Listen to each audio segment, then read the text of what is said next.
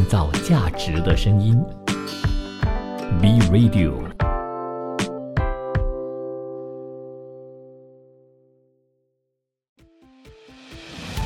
多听，多想，多面看，新闻知多点。今天第一段的新闻之多点，我们来聊一聊为何中国的女性啊越来越不想生孩子，到底问题出在哪里呢？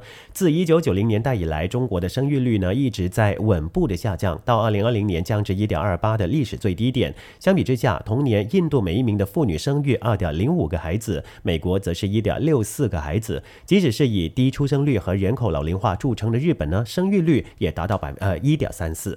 中国的生育率的急剧下降趋势呢，有非常多的因素。首先，中国人口的性别失衡，独生子女政策使得中国的性别比例存在偏差。传统上偏